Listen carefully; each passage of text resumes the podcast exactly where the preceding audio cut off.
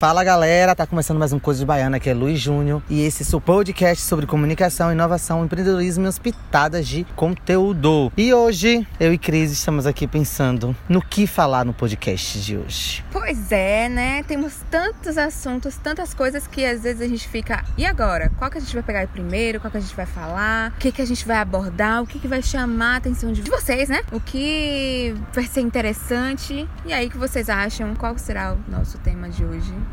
É, Cris, tu nem fez tua, chama, tua apresentação de chamada, hein? Ah, então vamos começar do zero.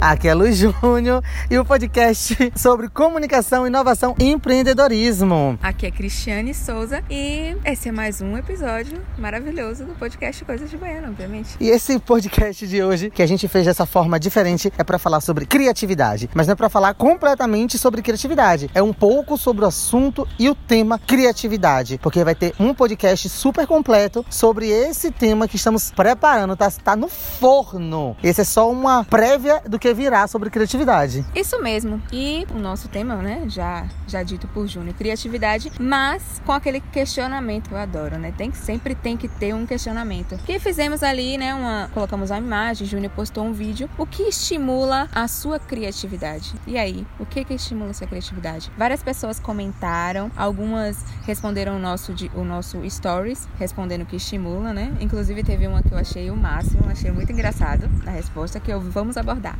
aí, né?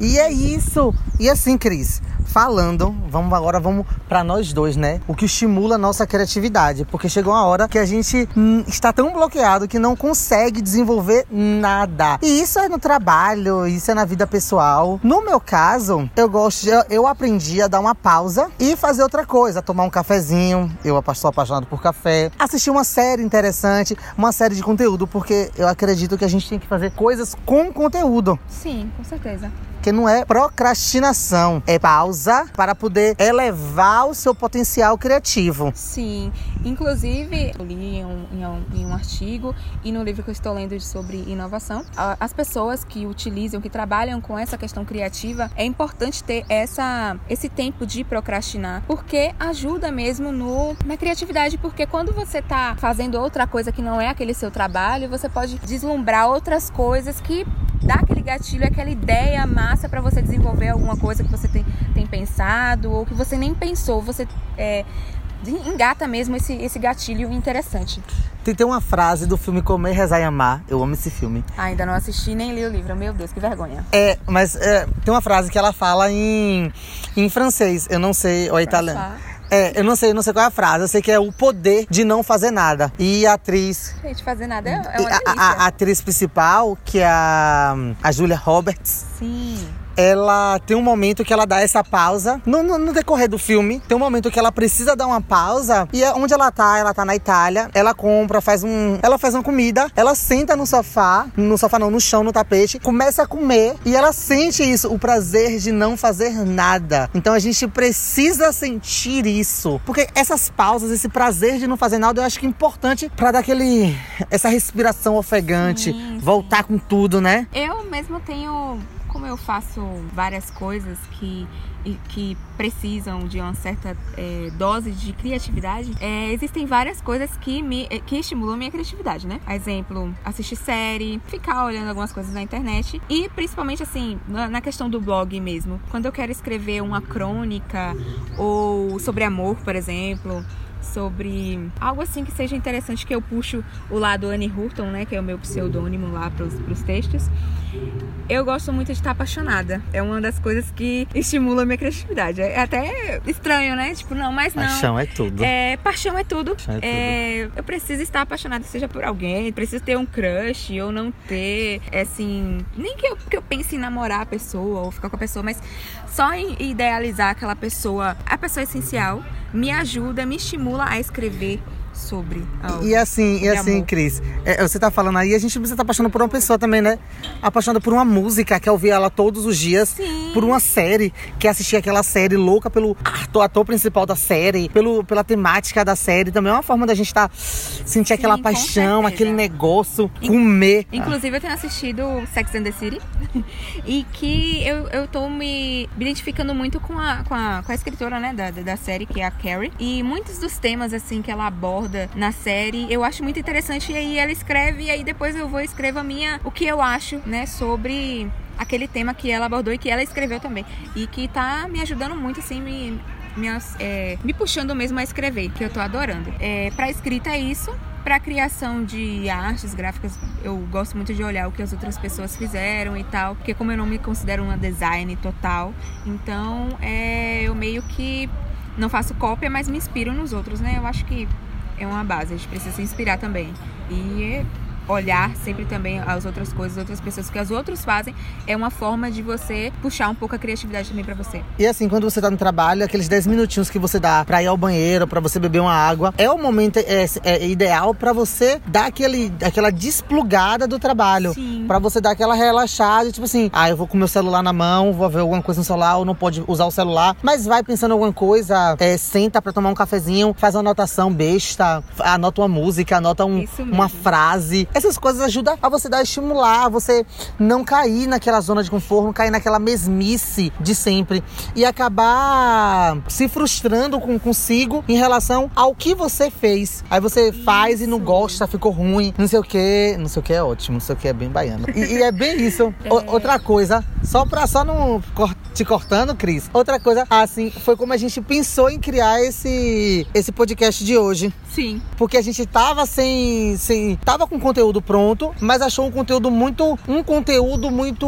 Muito programa. É, é muito travado. Um Isso. atrás do outro. Então a gente não queria deixar muita coisa sisuda, é, é, sabe? Pronta, certinha demais. Sim. Um atrás do outro. Aí, Cris, bora falar sobre criatividade? Eu fiz, bora falar sobre criatividade. Gente, o de criatividade tá pra vir ainda. Mas vamos dar uma, um- uma pegada de criatividade algo. dar algo diferente pra a gente trazer um gás pros próximos que já estão prontos. Sim, e é algo que eu tô estudando, então, eu, quando eu tô estudando algo, quando eu tô lendo sobre aquilo, eu fico muito com vontade de compartilhar sobre aquilo. Então, aí, eu, ai meu Deus, não, Júnior já trouxe lá tudo programadinho. Não, poxa, vamos gravar sobre criatividade. E aí que eu puxo um, um vídeo que eu vi essa semana sobre criatividade do Marcos Pianger. Marcos Pianger, ele, ele tem aquele blog, é, o Papai é Pop, se eu não me engano, é o livro Papai é Pop.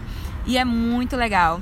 E num livro dele que ele fala sobre criatividade, ele fala pra gente observar as crianças.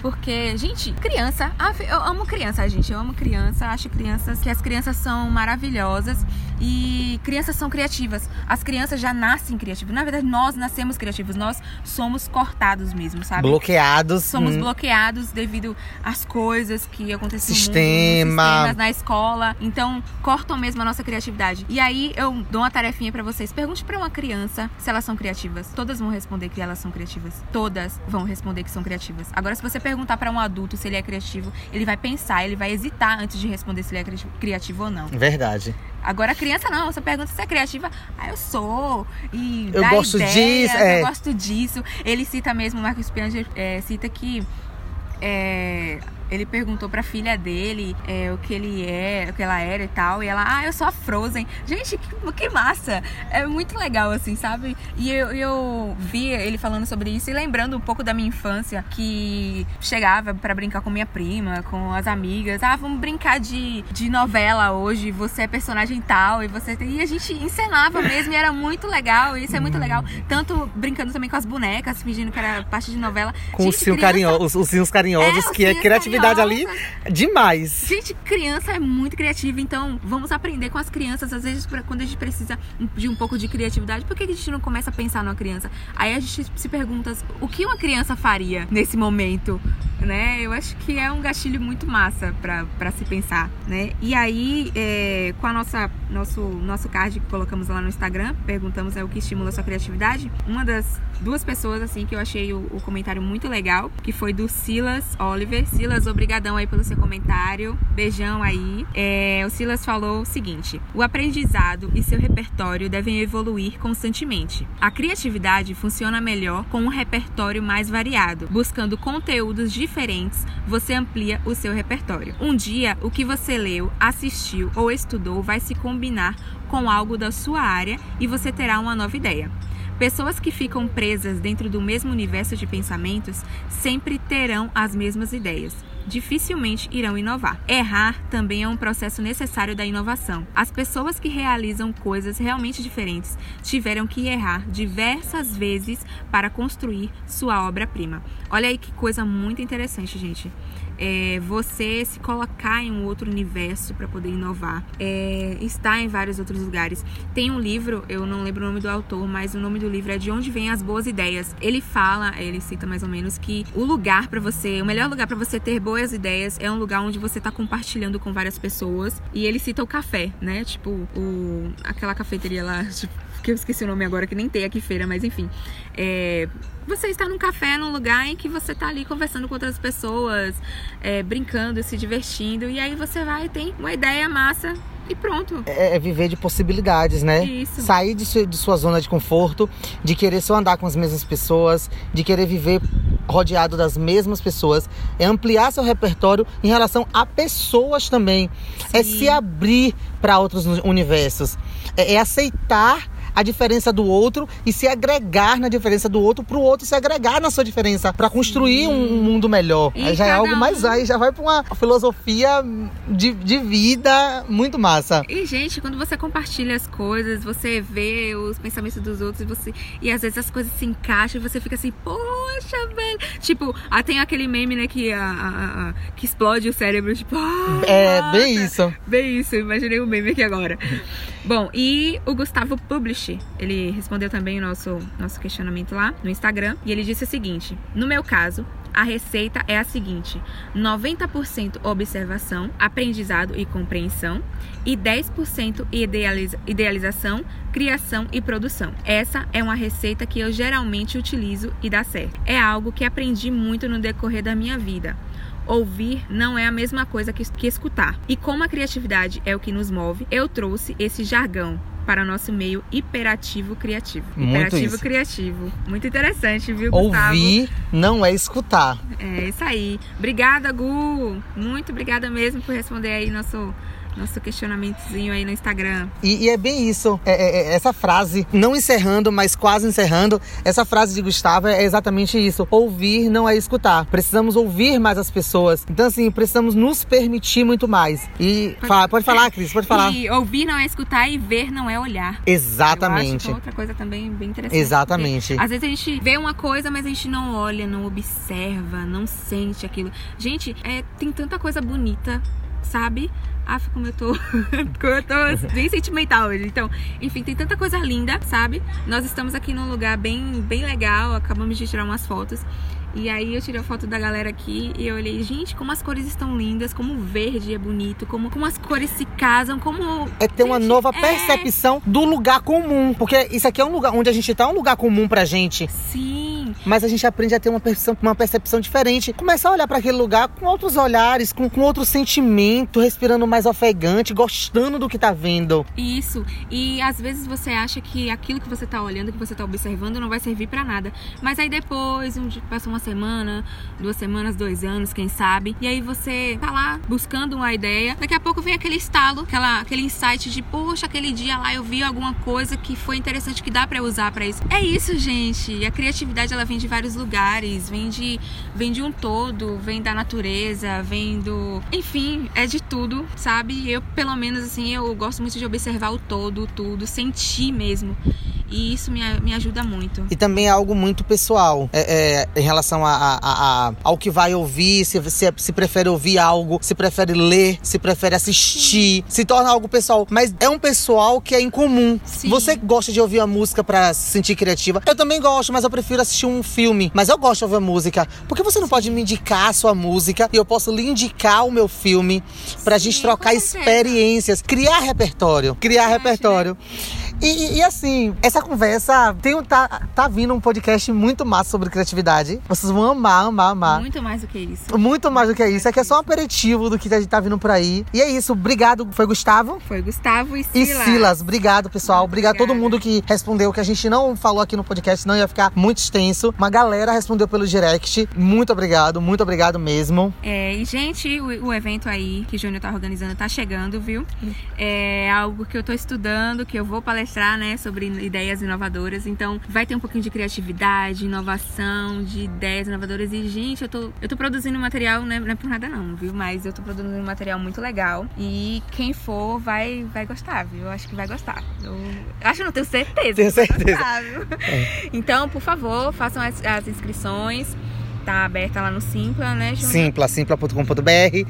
O evento é dia 2 de outubro, lá no auditório do Pátio Buditi. O tema vai ser gestão e ideias inovadoras direcionadas para o seu negócio. Eu tô, eu tô muito ansioso porque, meu Deus, é minha primeira organização de evento, então eu tô muito feliz, tô muito ansioso, tô muito, eu tô muito tudo. A gente tá, vai preparar um podcast pós-evento para como falar como foi essa a minha preparação para organizar, a preparação de Cris. Quando eu convidei ela para ser palestrante, eu fiz, Ei, linda, quero você para palestrar. Ela, como? O, como como assim, Júnior? Ai, meu Deus. Eu não posso, eu não posso. Eu fiz, você pode sim, eu quero você. Eu tô organizando, então eu quero você palestrando. Se vira. É, se vira. Então, assim, tá vindo muita coisa boa. Então, segue a gente, continua seguindo, continua comentando lá, gente, que a gente tá amando isso, tá amando, amando, amando, amando. Arroba Coisas de Baiano com Demudo. E é isso. Só uma coisinha. É, eu quero agradecer a três pessoas é, em especial aqui, porque nos outros últimos podcasts, né, contamos muito com a ajuda deles. Então, vale aqui um, um agradecimento muito especial a professor Luciano, que foi o nosso professor da, da pós de Design Thinking é, a Ana Karine, que gravou com a gente no último episódio, e professor Ari, que ajudou muito e muito conteúdo. Muito obrigada, vocês são, são 10 e logo, logo queremos vocês em nosso podcast também, viu? E Karine mais uma vez, é, viu, Karine? Karine mais uma vez, professor Ari, por favor, consegue aí um tempo na agenda pra gente. E professor Luciano, viu? Tá em Salvador, a gente dá um jeito. Também agradecer a Dani Ribeiro. Dani Ribeiro. Por ter abrido também. espaço pra gente ter conversado com turmas do curso de jornalismo e publicidade, publicidade. sobre. Obrigada, galera. Sobre ideias inovadoras e nosso podcast foi um. Foi um foi uma, uma pauta pra aula dela. Então, e a gente também quer você, Dani, no, no nosso próximo podcast. Em um podcast, né? Em um episódio. Sim. E é isso. Grande beijo. É, beijão e muito obrigada. Beijão, galera. Tchau. Tchau.